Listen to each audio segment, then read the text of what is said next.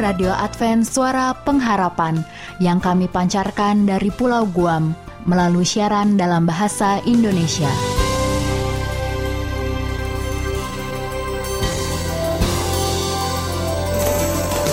Salam sejahtera kami sampaikan kepada para pendengar kami di mana pun Anda berada. Selamat berjumpa kembali dengan kami, Radio Advent Suara Pengharapan. Dengan senang hati, kami akan menemani Anda melalui rangkaian acara yang telah kami persiapkan khusus bagi Anda sekeluarga. Harapan kami, semoga siaran ini dapat bermanfaat dan menjadi berkat bagi Anda semuanya. Selamat mengikuti dan selamat mendengarkan. Tuhan memberkati.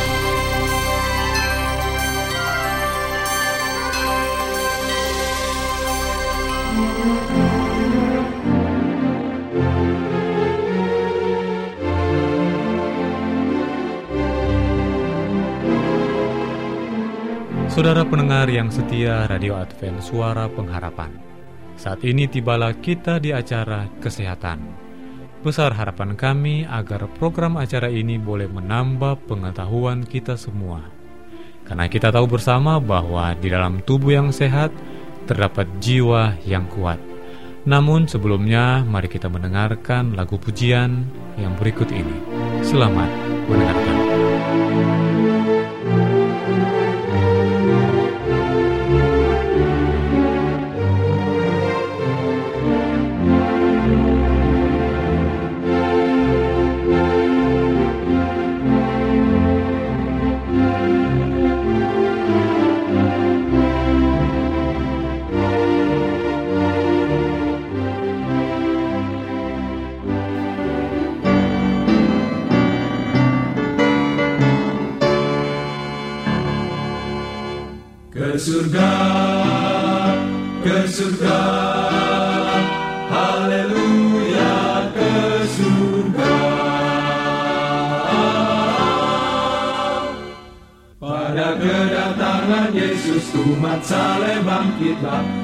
Bangkitlah ke surga.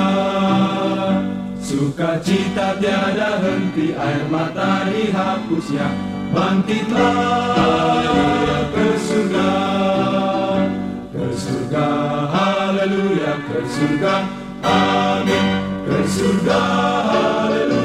Pada pagi fajar mereka pintu kubur terbuka. Ke surga haleluya ke surga pada kedatangan Yesus sambut Allah pujilah. Bangkitlah ke surga. Ku berjumpa anak Allah juru selamat manusia.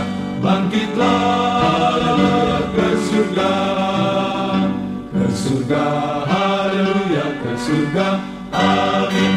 Ke surga haleluya pada pagi fajar mereka Pintu kubur terbuka ke surga Haleluya. Ke surga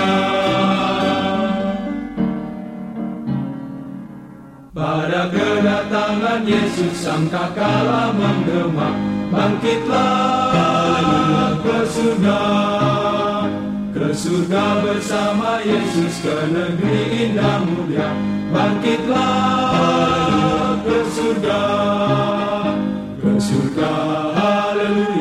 surga. Amin. Ke surga haleluya. Pada pagi fajar mereka pintu kubur terbuka ke surga. Haleluya. Ke surga. Bangkitlah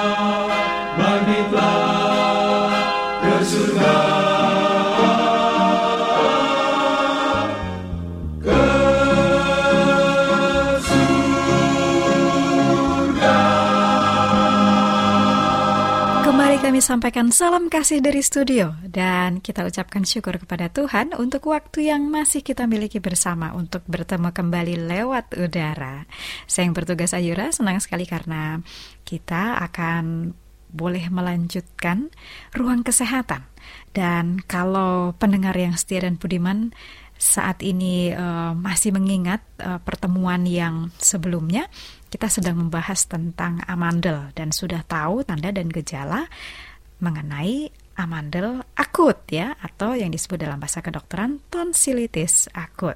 Nah, dan saya sudah sampaikan bahwa nanti akan ada informasi tambahan lagi. Um, jadi tidak semua kondisi kalau amandel meradang itu harus dioperasi hanya karena pengen makan es krim ya. Jadi tidak perlu. Baik, sekarang kita akan lanjutkan bahasan tentang amandel ini untuk informasi kepada kita semua. Kapankah waktunya atau kondisinya yang memerlukan operasi? Jadi di luar itu tidak perlu ya. Kalau operasinya sendiri untuk uh, amandel ini disebut dengan tonsilektomi. Jadi ada beberapa faktor sebagai pertimbangan apakah perlu dioperasi atau tidak. Mari kita ikuti bersama ya, karena ada tujuh hal yang perlu dipertimbangkan. Nah, kalau Bapak dan Ibu dan pendengar semuanya saat ini yang bersama dengan kami mengetahui ketujuh hal ini, itu baik untuk nanti dikomunikasikan atau didiskusikan bersama dokter yang merawat ya. Mari kita uh, ikuti bersama. Yang pertama yang harus dipertimbangkan adalah kalau amandelnya infeksi 6 sampai 7 kali dalam setahun. Nah, ini harus de, mulai dipikirkan. Kenapa sih kok cepat atau sering sekali mengalami infeksi ya? Jadi harus uh, penting juga ya untuk mencatat berapa kali ini uh, sudah mengalami pembengkakan. Lalu, faktor kedua, kalau ditemukan ada bau mulut atau nafas yang terus-menerus yang disebabkan peradangan amandel yang sudah kronis. Jadi uh, nafasnya bukan hanya kalau sakit bau ya, tapi bahkan terus-menerus karena memang amandelnya infeksinya sudah jadi lama atau kronis menahun. Faktor ketiga, bila amandel mengalami peradangan berulang-ulang kali oleh kuman streptococcus lalu kumannya sudah resistan ya, jadi nggak mempan lagi dengan pemberian antibiotik. Ini biasanya memang e, harus disamakan atau dikonfirmasi dengan pemeriksaan dokter ya. Jadi diketahui apa penyebabnya, lalu e, sudah diberi obat apa. Nah itu faktor yang ketiga. Bagaimana dengan berikutnya? Ada faktor keempat kalau terdapat pembesaran amandel dari salah satu di sisi dengan kecurigaan memiliki sifat keganasan. Nah, maksudnya di sini para pendengar yang budiman, ini jadi bisa mengarah kepada uh, timbulnya jaringan lain yang ganas ya, yang tidak diinginkan. Contohnya uh, tumor atau bahkan kemudian bisa berkembang menjadi kanker. Karena harusnya kalau meradang itu dia akan dapat diatasi ya, tidak bertumbuh makin besar. Oke, itu adalah faktor keempat yang harus dipertimbangkan dan harus lebih uh, seksama ya, lebih cermat. Nah, sekarang ada faktor kelima. Kalau amandelnya itu sangat besar. Ini ada ukuran kedokteran, biasanya dituliskan lambang T3 atau atau T4 ya. Jadi ini menimbulkan hambatan karena kalau itu bengkaknya besar, bayangkan saja ya para pendengar, pasti sulit untuk menelan, bahkan sulit untuk bernafas, tidur juga akan mengalami kesulitan. Akibatnya, paru-paru, jantung itu nanti yang akan mendapatkan masalah. Jadi ini besar sekali bengkaknya. Nah, itu perlu dipertimbangkan untuk uh, melakukan operasi. Nah, Faktor yang keenam, bila demam pada peradangan amandel menimbulkan kejang demam. Jadi karena kan memang salah satunya adalah demam tinggi, tetapi mengakibatkan jadi kejang ya atau Zeiser. Jadi konvulsi, kejang. Nah, ini perlu dipertimbangkan. Pasti bukan karena satu uh, faktor yang biasa. Pertimbangan yang ketujuh adalah bila disertai dengan peradangan berat di sekitar amandel dalam bahasa kedokteran namanya peritonsiler abses. Lalu udah dikasih obat antibiotik nggak bisa juga diatasi. Sehingga e, kalaupun ini absesnya ini seperti e, pembengkakannya itu kemudian dikeluarkan cairannya ya atau di drainase nggak juga berhasil lah ini memang perlu sekali dipertimbangkan untuk operasi. Jadi dari tujuh hal yang tadi sudah disebutkan kalau gejala dialami sesuai poin-poin 5 sampai dengan 7 ya. Jadi kalau amandelnya sangat besar, kemudian demamnya itu menimbulkan kejang, terus kemudian ada peradangan lain yang terjadi, dikasih antibiotik nggak bisa, dikeluarkan cairannya nggak bisa, itu mutlak harus dioperasi. Tapi kalau gejalanya adalah nomor 1 sampai 4 ya, itu masih bisa di dipertimbangkan atau ditunda ya. Jadi demikian halnya. Nah, para pendengar yang budiman, kalau begitu apa sih hal-hal yang bisa kita lakukan supaya bisa menjaga ya amandel kita ini bertugas dengan baik? Nah, ada beberapa hal. Yang pertama, hindarkan sedapat mungkin makanan camilan-camilan atau junk food Ya, ini apalagi anak-anak nih, permen, es krim, sirup, coklat, aduh itu sepertinya uh, sudah menjadi bagian bagi mereka karena tidak dididik oleh orang tua ya. Mohon maaf, memang orang tua ini yang mengambil peran besar di dalam kebiasaan anak-anak. Kalau itu dihindarkan, itu akan menolong amandel kita jadi tidak rentan ya terhadap uh, hal yang harus dia perangi semestinya yaitu kuman-kuman. Nah, gantinya buah-buahan segar nih daripada makanan-makanan junk food ya, buah-buahan segar. Karena rasanya kan manisnya alami tuh. Tapi keuntungan lain bukan cuma manis, vitaminnya juga bisa kita dapat. Ada mineral juga, ada serat, bahkan penangkal penyakit itu ada di dalam buah-buahan segar. Oke, makanan sehari-hari dalam menu setiap hari sayurannya harus selalu disertakan. Dan ibu-ibu perlu mendidik anak-anak ini supaya mau makan lalu variasikan beragam warna sayuran. Karena semakin beragam itu semakin baik ya. Jadi rupanya ini sangat uh, mudah untuk menolong amandel kita bertugas bagaimana mestinya. Makanan kita hindarkan semua makanan-makanan gula buatan ya camilan-camilan jajan-jajan ganti dengan buah-buahan segar setiap uh, makan sertakan sayur dan divariasikan. Beragam warna ya beragam warnanya makin baik. Sehingga amandel kita kalaupun dia meradang bisa diatasi dan dia akan tetap bisa menjadi garis depan untuk sistem pertahanan tubuh kita. Nah, demikianlah para pendengar yang budiman untuk informasi mengenai amandel. Mudah-mudahan ini bermanfaat dan akan menolong kita untuk tetap sehat dan menolong amandel kita juga bisa tetap sehat. Terima kasih untuk perhatian Anda. Kami sampaikan selamat berpisah. Sampai bertemu pada kesempatan berikutnya dan Tuhan menyertai kita semuanya.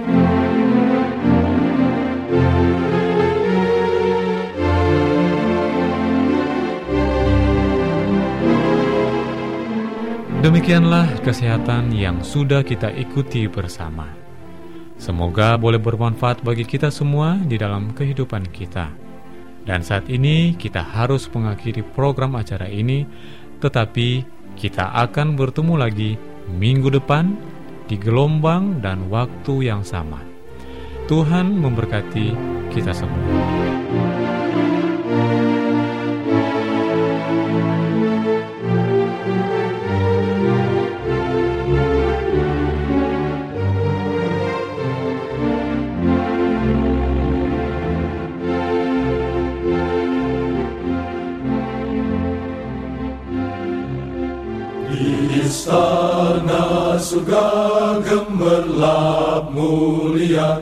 Ku rindu tinggal di sana di istana surga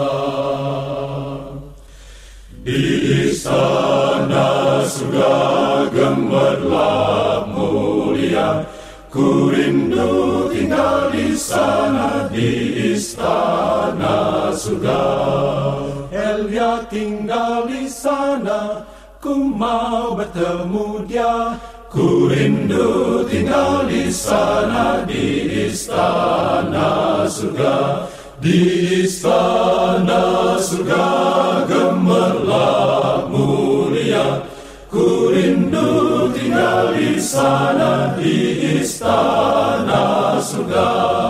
Yesus sang Raja surga dahsyat dan mulia Pandang wajahnya di istana surga. Di istana surga gemerlap mulia. Ku rindu tinggal di sana di istana surga. Merdu kidung malaikat memuji zamannya. Ku rindu nyanyi di sana istana surga. Dengan umat tebusan menyanyi bersama. Rindu nyanyi di sana. Di istana di istana surga. Selanjutnya, marilah kita mengikuti mimbar suara pengharapan. Angkatlah diri dan bunyikanlah Yesus mau datang segera. Nyanyi musafir dan pujikanlah. Yesus mau datang segera. Datang Inilah mimbar suara pengharapan dengan topik pembahasan Kenapa rumah tangga dibentuk bagian yang kedua? Selamat mendengarkan. Itu tandanya Yesus mau datang segera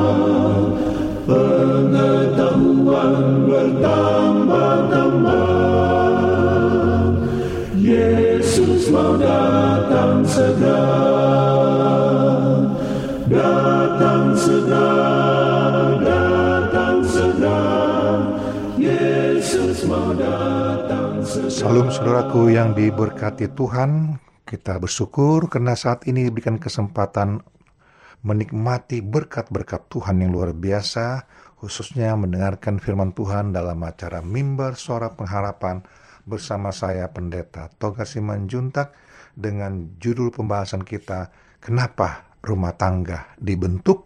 Bagian yang kedua. Saudara, bagian pertama, saya bikin topik utamanya adalah merindukan rumah tangga bahagia. Yang lalu kita sudah bahas kenapa rumah tangga dibentuk bagian pertama. Dan itu dasar kita adalah dari kejadian pasal yang kedua ayat 18 sampai yang ke-24. Nah, saudara kita lanjutkan pembahasan kita. Dalam perjalanan hidup kita rumah tangga dibentuk tapi sering kenyataannya terjadi kegagalan, terjadi keributan, terjadi masalah-masalah terus. Kenapa? Si pria mempunyai latar belakang budaya dan kehidupan yang berbeda. Walaupun mungkin sama-sama satu suku. Misalnya suku Batak, suku Jawa, atau suku Sunda, ya, suku Ambon, satu suku. Tetapi jangan lupa saudaraku, walaupun sama-sama dalam satu budaya suku, mereka itu belum tentu pola kehidupan mereka sama. Ya, belum tentu. Bisa saja dari pria ini, ya mungkin dari sudah keluarga yang seperti kemarin katakan ya keluarga yang ortodoks atau yang mungkin terlalu ya dikatakan sangat mendewakan menghormati laki-laki ya. Dia membuat suatu keputusan laki-laki sangat dominan. Sehingga pada saat misalnya si ibu berbicara jika tidak sesuai dengan si keinginan bapak maka tidak usah lanjutkan. Itu sering terjadi saudaraku dan biasanya bapak kalau tipe begini, dia akan ada cenderung otoriter, dia akan membela, ya membela anaknya laki-laki jika dia ditegur atau dimarahi oleh mamanya. Itu sangat mempengaruhi. Ya, ada satu cerita. Ya, kita katakanlah uh, nama ya, mohon maaf jika kedua namanya sama, kita katakan namanya uh, Aldi, ya, Aldi. Aldi dalam satu keluarga dua uh, tiga bersaudara, dua laki-laki, satu perempuan. Jadi bapaknya adalah seorang yang sangat dominan. Sehingga dia memberikan satu contoh pelajaran kepada anaknya laki-laki dua ini bahwa dalam rumah tangga itu pria atau suami atau bapak harus mempunyai power. Ya, mempunyai satu hal yang mem, apa dikatakan oleh bapak harus diikuti oleh istri atau semua anggota keluarga. Dan bapaknya juga sangat membela mereka anak laki-laki. Sehingga wanita, adiknya yang perempuan, sering kadang-kadang tertekan. Dan Aldi menikmati, ya, menikmati akan kondisi ini setiap hari. Sehingga ketika beranjak dewasa dan dia sudah tiba saatnya untuk mau menikah, ya, mau menikah, usia menikahnya sudah usia 27 28, lalu dapatkan dia seorang pacar, seorang wanita yang wanita ini berbeda budayanya dari dia. Lalu Adi seperti mengatakan membuat satu skenario bagaimana nanti wanita akan dibuat dalam rumah tangganya, dibuat catatan. Dan dia tanamkan itu dari bagaimana orang tuanya, papanya melakukan didikan pada dia. Lalu lagi mungkin sinetron-sinetron TV segala macam, bacaan segala macam. Sehingga dia belum membuat dalam catatannya bahwa wanita itu jika jadi istri saya, maka dia harus melakukan ini, ini, ini, ini, ini. Nah, saudara, Inilah satu naskah yang dibuat oleh Aldi, ya, Aldi. Dia membuat satu naskah yang artinya harus begini, harus begitu. Dominan. Nah, saudara, itu satu hal yang dasar yang paling menyakitkan. Mungkin sebelum menikah itu tidak kelihatan sama wanita ini. Tidak kelihatan. Nah, faktor-faktor yang itu semua sangat mempengaruhi pola pikir Aldi latar belakang budayanya. Dan dia juga sangat dipengaruhi oleh pamannya, guru-gurunya yang mungkin dia lebih cocok untuk berdiskusi yang sesuai dengan pola pikir yang sudah ditanamkan oleh papanya. Nah, itu salah, saudaraku. Karena kehidupan ini kata sepadan itu adalah saling menghargai, saling mengisi. Nah, saudaraku, jadi semua informasi atau data-data yang sudah disetting oleh Aldi untuk mendapatkan seorang wanita menjadi calon istrinya dan dia coba terapkan kepada pacarnya, calon istrinya. Awalnya mungkin ini tidak terlalu kelihatan. Ingat saudaraku, ketika pria itu katakan inilah tulang dari tulangku, daging dari dagingku, berarti pria itu sangat menjaga kesehatan, kenyamanan ya dari tulangnya, dagingnya, tubuhnya. Dan dia tidak akan pernah menyakiti. Dan saudara, saya yakin, saya yakin, saya sangat yakin, saudara tidak akan pernah mau menyakiti tubuh saudara. Baik sekecil apa pun. Saudara akan selalu lindungi, jaga, mungkin kebersihannya, kesehatannya, saudara akan jaga. Nah, tetapi akibat dari kehidupan Aldi ini, ya, dia menerapkan itu. Dan ketika dia bertemu dengan pacarnya mengajak untuk menikah, ya, karena Aldi mungkin perawakannya sangat bagus, tampan, mungkin sudah uh, kerja yang baik, si wanita pun, jangan lupa saudaraku, wanita juga mempunyai skenario ataupun catatan-catatan akan pria bagaimana yang dia rindukan atau yang dibutuhkan menjadi calon suaminya. Jadi bukan hanya laki-laki, saudara jangan lupa itu.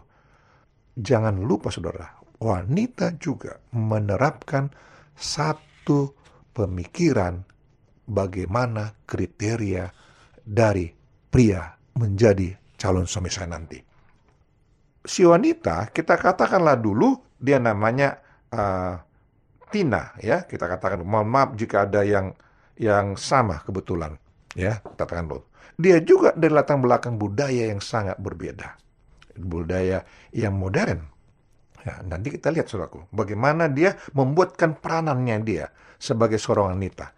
Ya dia juga ada syarat-syaratnya ada kriteria diinginkannya.